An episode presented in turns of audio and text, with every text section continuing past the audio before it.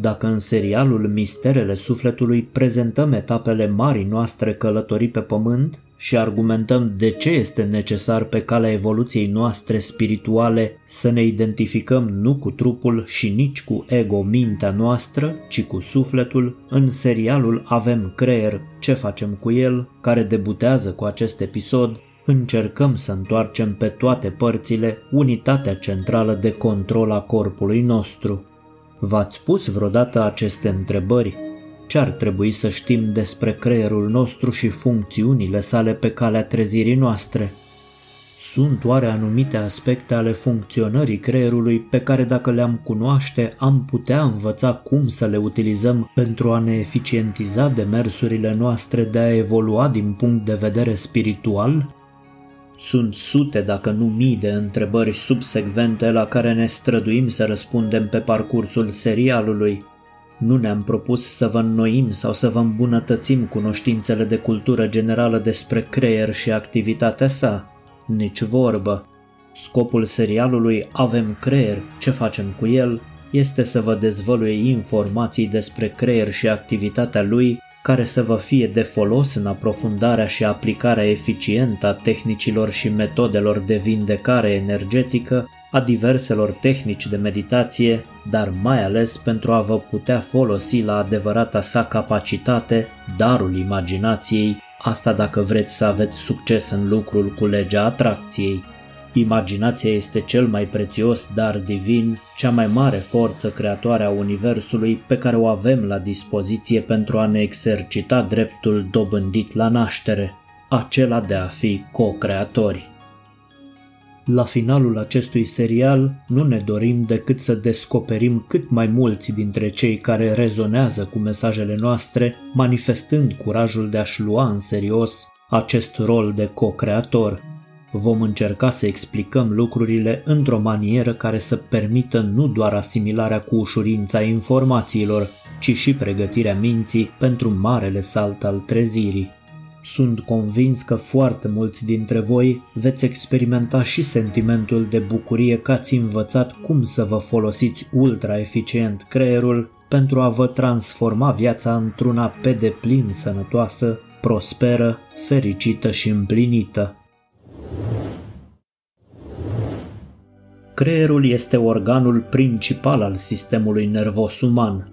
El gestionează majoritatea activităților corpului nostru și procesează informațiile primite atât din exteriorul, cât și din interiorul corpului. Este sediul emoțiilor și abilităților noastre cognitive, al memoriei pe termen scurt și lung, al gândirii și luării deciziilor. Prima mențiune a omenirii despre acest organ este consemnată într-un papirus egiptean lung de patru virgulă șase metri și vechi de circa trei mii șase sute de ani, descoperit de americanul Edwin Smith în anul o mie opt sute șaizeci și doi în Luxor. Documentul poate fi admirat astăzi la Academia de Medicină din New York și este împărțit de autor în trei secțiuni. Boli pe care le voi trata, boli cu care mă voi lupta și boli pe care nu le voi trata. Deși în ultimii trei mii șase sute de ani știința a evoluat considerabil, în jurul creierului se învârt încă multe mistere. Dimensiunile creierului uman variază în cea mai mare măsură în funcție de sexul și masa corporală a persoanei. Astfel, creierul unui bărbat cântărește circa o mie trei sute treizeci și șase de grame, iar cel al unei femei aproximativ o mie o sută nouăzeci și opt de grame. Cel mai mare creier al unei viețuitoare de pe pământ nu aparține omului. Cașalotul, acest locuitor subacvatic care cântărește cam treizeci și cinci de tone, are cel mai mare creier cu o greutate de aproximativ opt kilograme.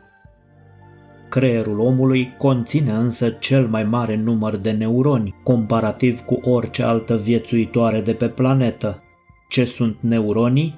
Neuronii sunt celule specializate ale creierului care stochează și transmit informații prin semnale electrice și chimice. Numărul de neuroni aflați în creierul uman este estimat a fi undeva între optzeci și cinci și o sută de miliarde.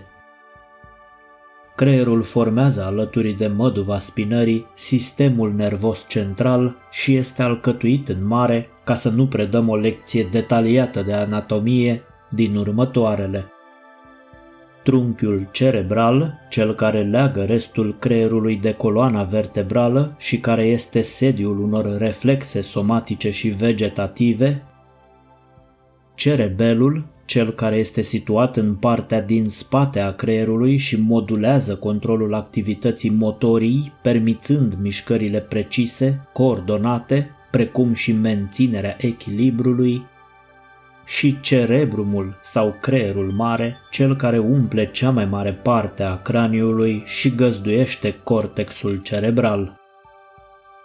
Cortexul cerebral este format dintr-un țesut moale care conține substanța cenușie. În această materie cenușie se găsesc corpii celulare ai neuronilor. Cortexul este conectat la restul sistemului nervos prin multiplele prelungiri fine ale neuronilor și este împărțit în două emisfere.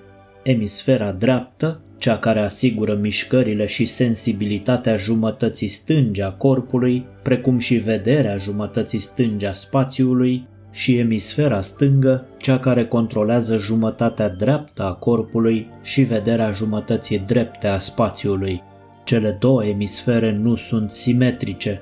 În partea lor periferică se află sediul funcțiunilor nervoase complexe: motricitate, sensibilitate, senzorialitate, mișcare voluntară, limbaj, memorie sau conștiință.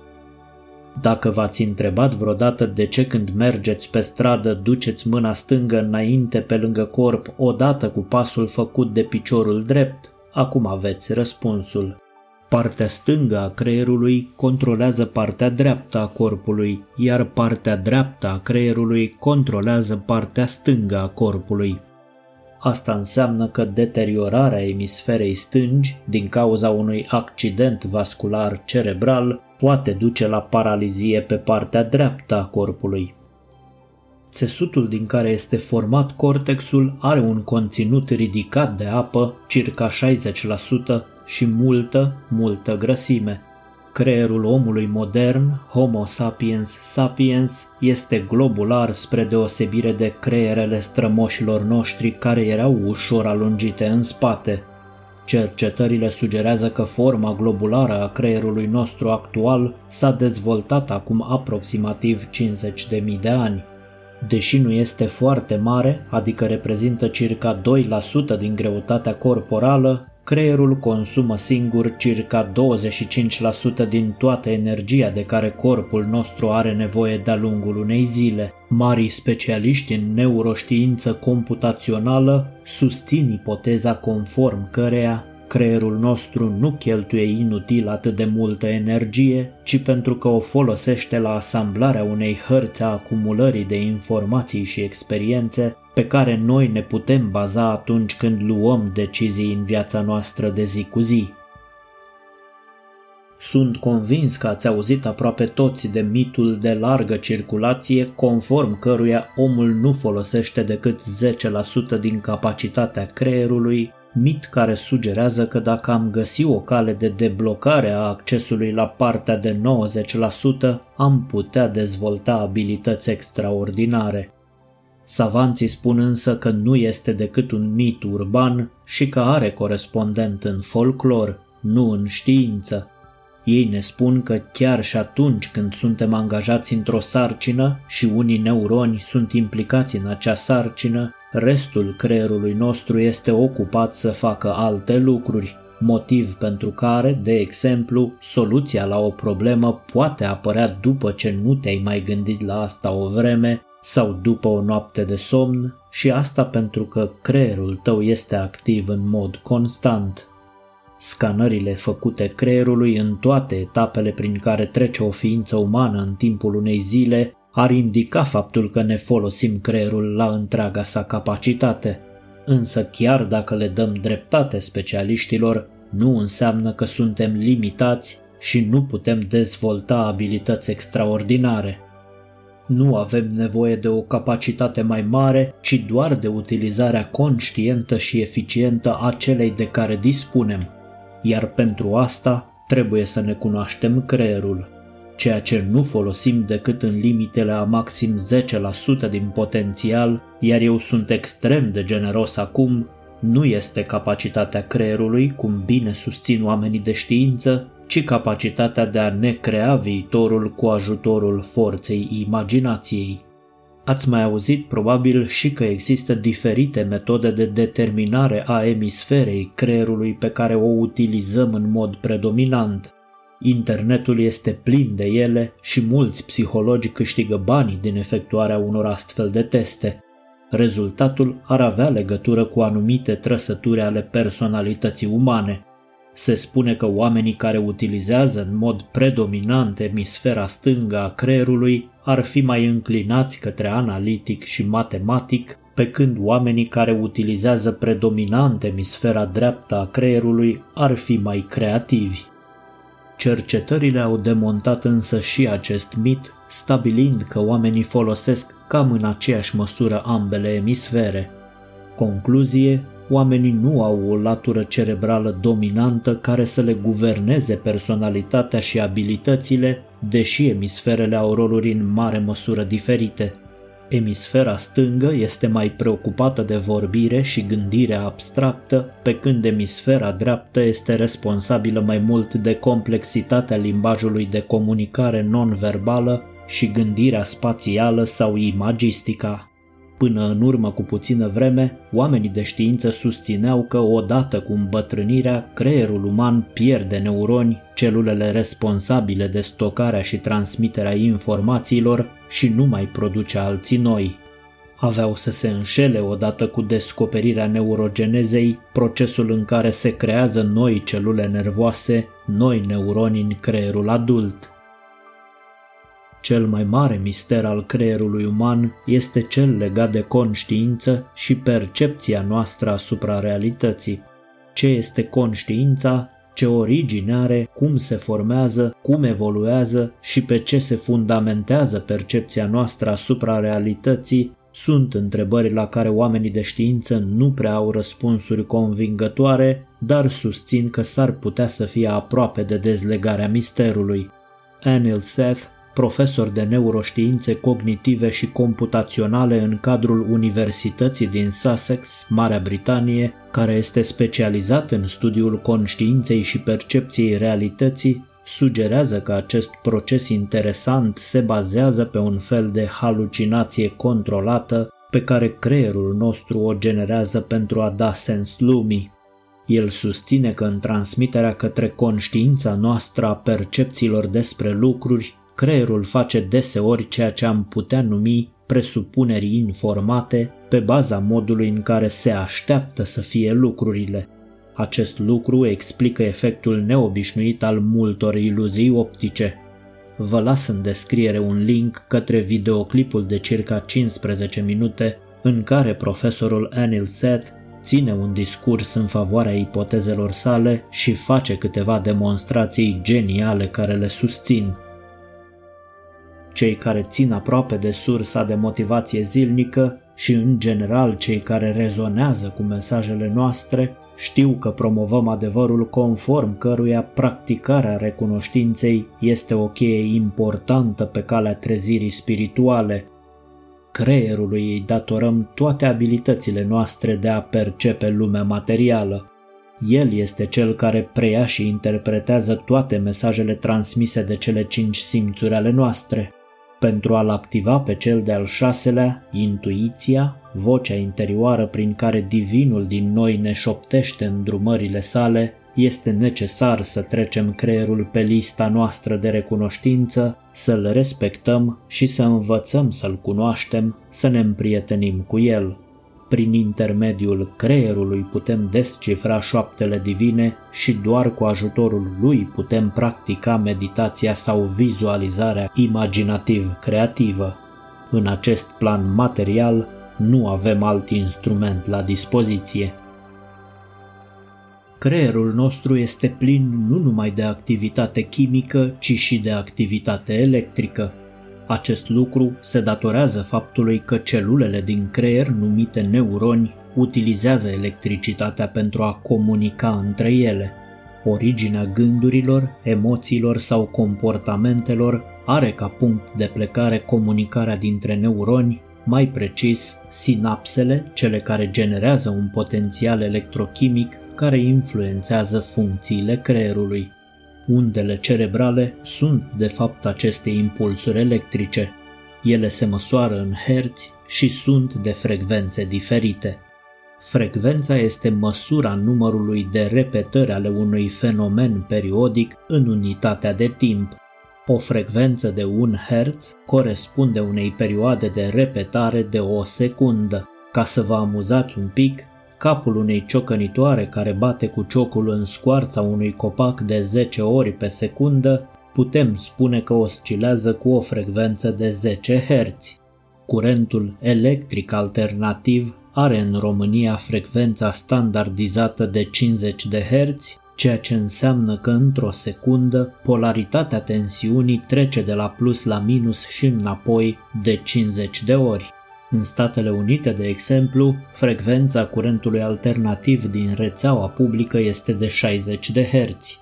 În cazul sunetelor, frecvența este legată de senzația de înălțime muzicală. Nota La este cotată ca având frecvența de patru sute patruzeci de herți. Asta înseamnă că aerul pus în mișcare de o astfel de undă sonoră oscilează de patru sute patruzeci de ori în fiecare secundă.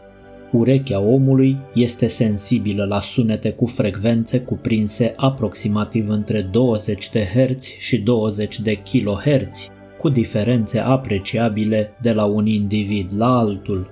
Lumina vizibilă este o undă electromagnetică ce are frecvența medie de cinci sute de teraherți, adică cinci sute de mii de miliarde de oscilații pe secundă.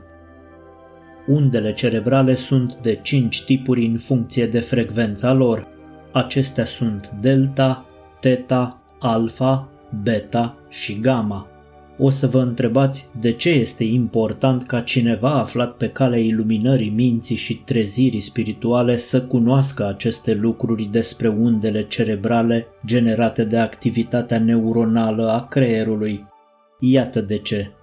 Pentru că atunci când creierul nostru produce undele alfa, de exemplu, înseamnă că el răspunde la activități precum meditația, rugăciunea sau odihna.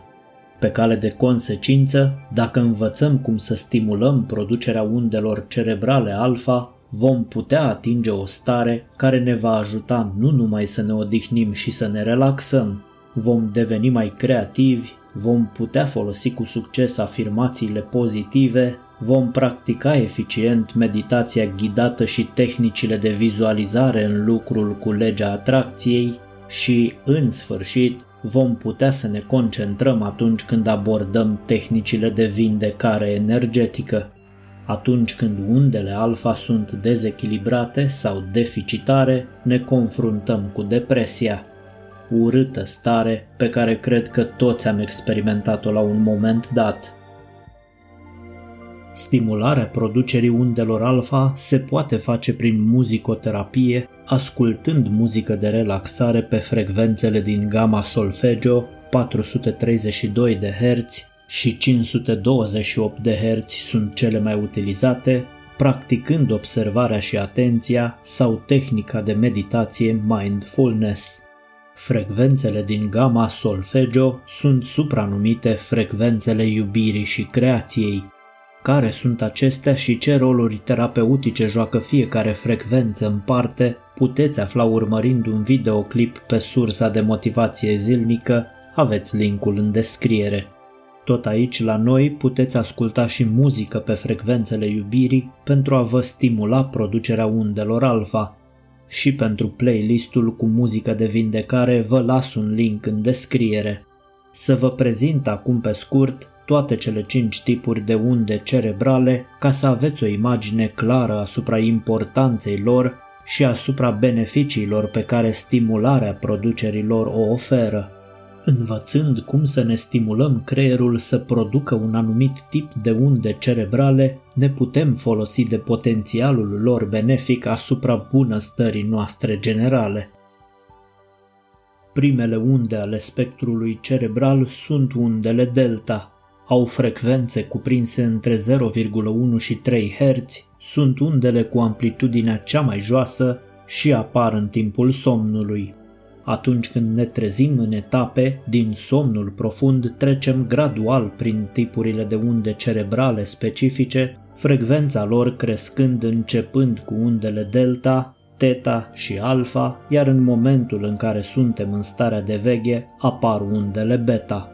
În procesul de trezire, un individ poate petrece un timp mai îndelungat la granița dintre veche și somn, creierul fiind sub influența undelor teta, acest lucru permițând un flux liber de idei, creativitate sau planificare pentru ziua ce tocmai a început. Aceasta este exact starea naturală de care aveți nevoie pentru a lucra cu forța imaginației în vizualizarea creativă. Studiile au arătat că, deși una din frecvențele undelor cerebrale poate fi cea predominantă, depinzând de tipul și intensitatea activității la care suntem expuși, celelalte tipuri de unde au și ele în același timp o activitate simultană, ceea ce înseamnă că suntem în permanență supuși unei combinații de unde în care numai una predomină. Undele teta, cu frecvențe cuprinse între patru și șapte herți, sunt unde lente, cu amplitudine mai mare și frecvență redusă, fiind asociate cu procesele creative și intuiția. Ele aduc la suprafață amintiri, emoții și senzații și pot fi resimțite în timpul proceselor de meditație, rugăciune sau focusare interioară.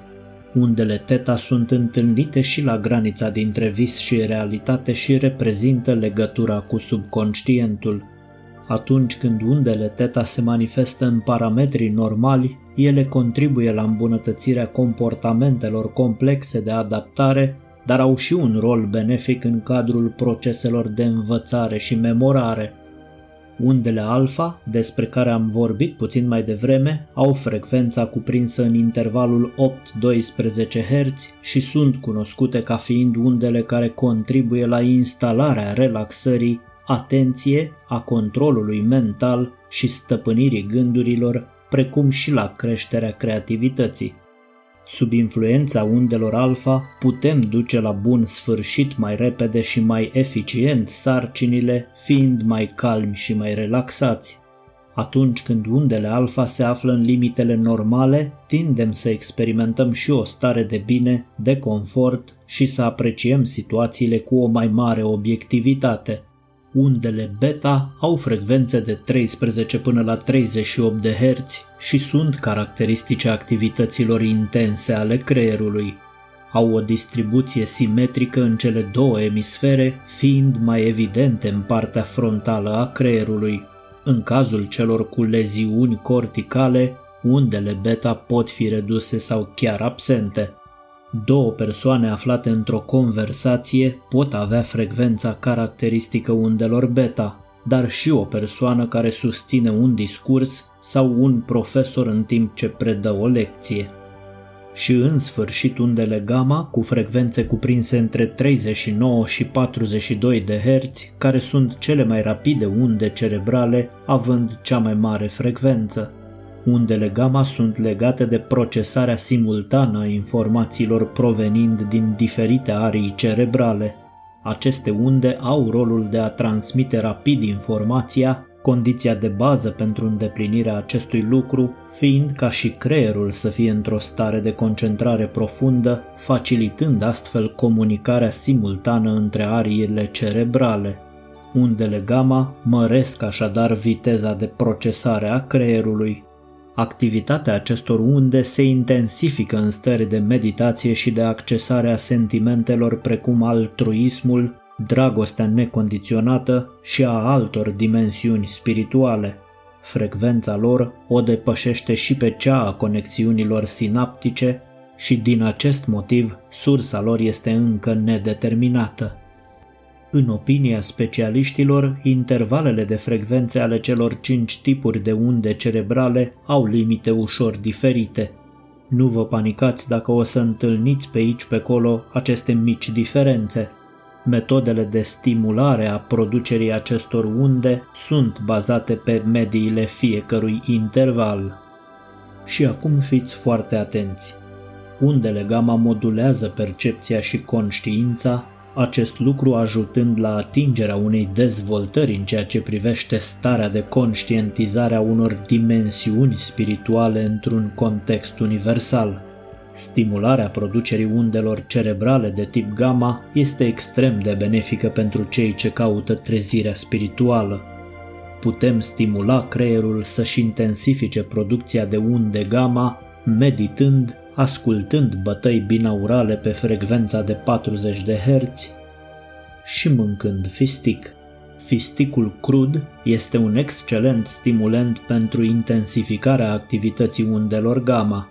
Dacă nu sunteți alergici la fistic, este foarte indicat să consumați circa cincizeci de grame cu două ore înainte de meditație.